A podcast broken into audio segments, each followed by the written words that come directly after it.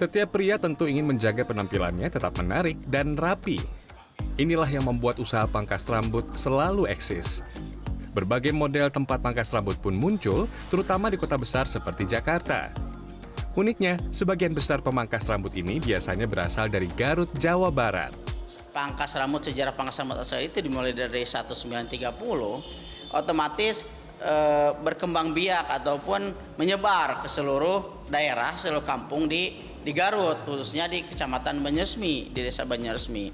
Nah dari penyebaran dari kampung ke kampung itulah yang menyebabkan para pemangkas rambut ini eh, menyebar ke seluruh daerah, ke seluruh tempat di Indonesia menjadi pekerja pekerja seniman rambut.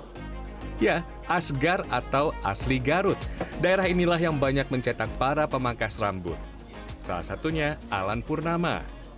Pria asli Garut ini sudah 16 tahun bekerja di ibu kota sebagai pemangkas rambut atau capster.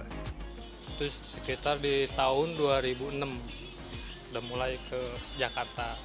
Tepatnya yang pertama saya injak itu daerah Tangerang, BSD. Itu awal saya berkarir di Capstar. Bisa dibilang kerja nyantai gitu pak. Jadi nggak kita keluar panas-panasan, standby di tempat. Istilahnya duit nyamperin kita. Saat ini Alan bekerja di kawasan Pasar Santa, Jakarta Selatan. Ia mengaku bisa mendapatkan penghasilan sedikitnya Rp100.000 per hari. Jumlah yang lumayan mengingat fasilitas yang disediakan di tempat tersebut tergolong sederhana. Namun belakangan mulai menjamur tempat pangkas rambut yang menawarkan kenyamanan lebih bagi penggunanya. Biasanya tempat pangkas rambut semacam ini disebut semi barbershop.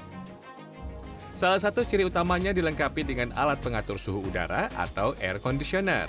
Eh, jenis usaha pangkas rambut yang biasa tidak akan bisa bertahan kalau tidak berinovasi, kalau tidak ikut eh, apa namanya mendesain dirinya, merubah dirinya menjadi eh, lebih baik atau lebih lebih indah lah dari mulai dekorasi, dari mulai pelayanan, dari mulai Kelas tertinggi tempat pangkas rambut adalah tempat pangkas rambut premium atau barbershop premium.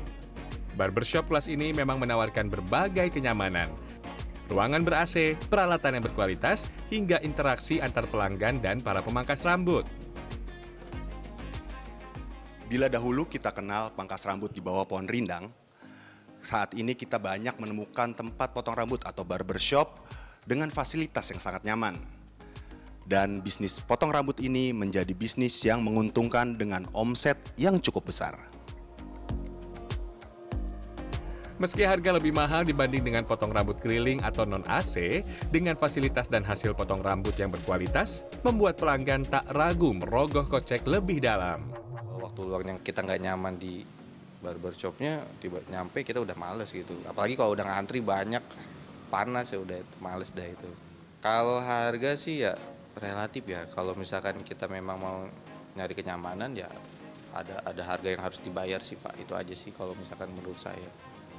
Yang pasti ya eh, kebanyakan ya kebanyakan eh, kalau di potong rambut biasa itu nggak ada. Ibaratnya nggak ada keramas atau apa pun itu gitu kan Sebuah barbershop premium mengenakan tarif rata-rata di atas Rp150.000. Ini hanya untuk jasa potong rambut, belum termasuk layanan lain seperti cuci rambut dan tips untuk capsternya. Pada masa sebelum pandemi, barbershop premium seperti yang berada di Jalan Walter Mongensi di Jakarta Selatan ini bisa mengantongi pendapatan lebih dari 3 juta rupiah per harinya. Gatot Trihardianto, Egi Agung, Jakarta.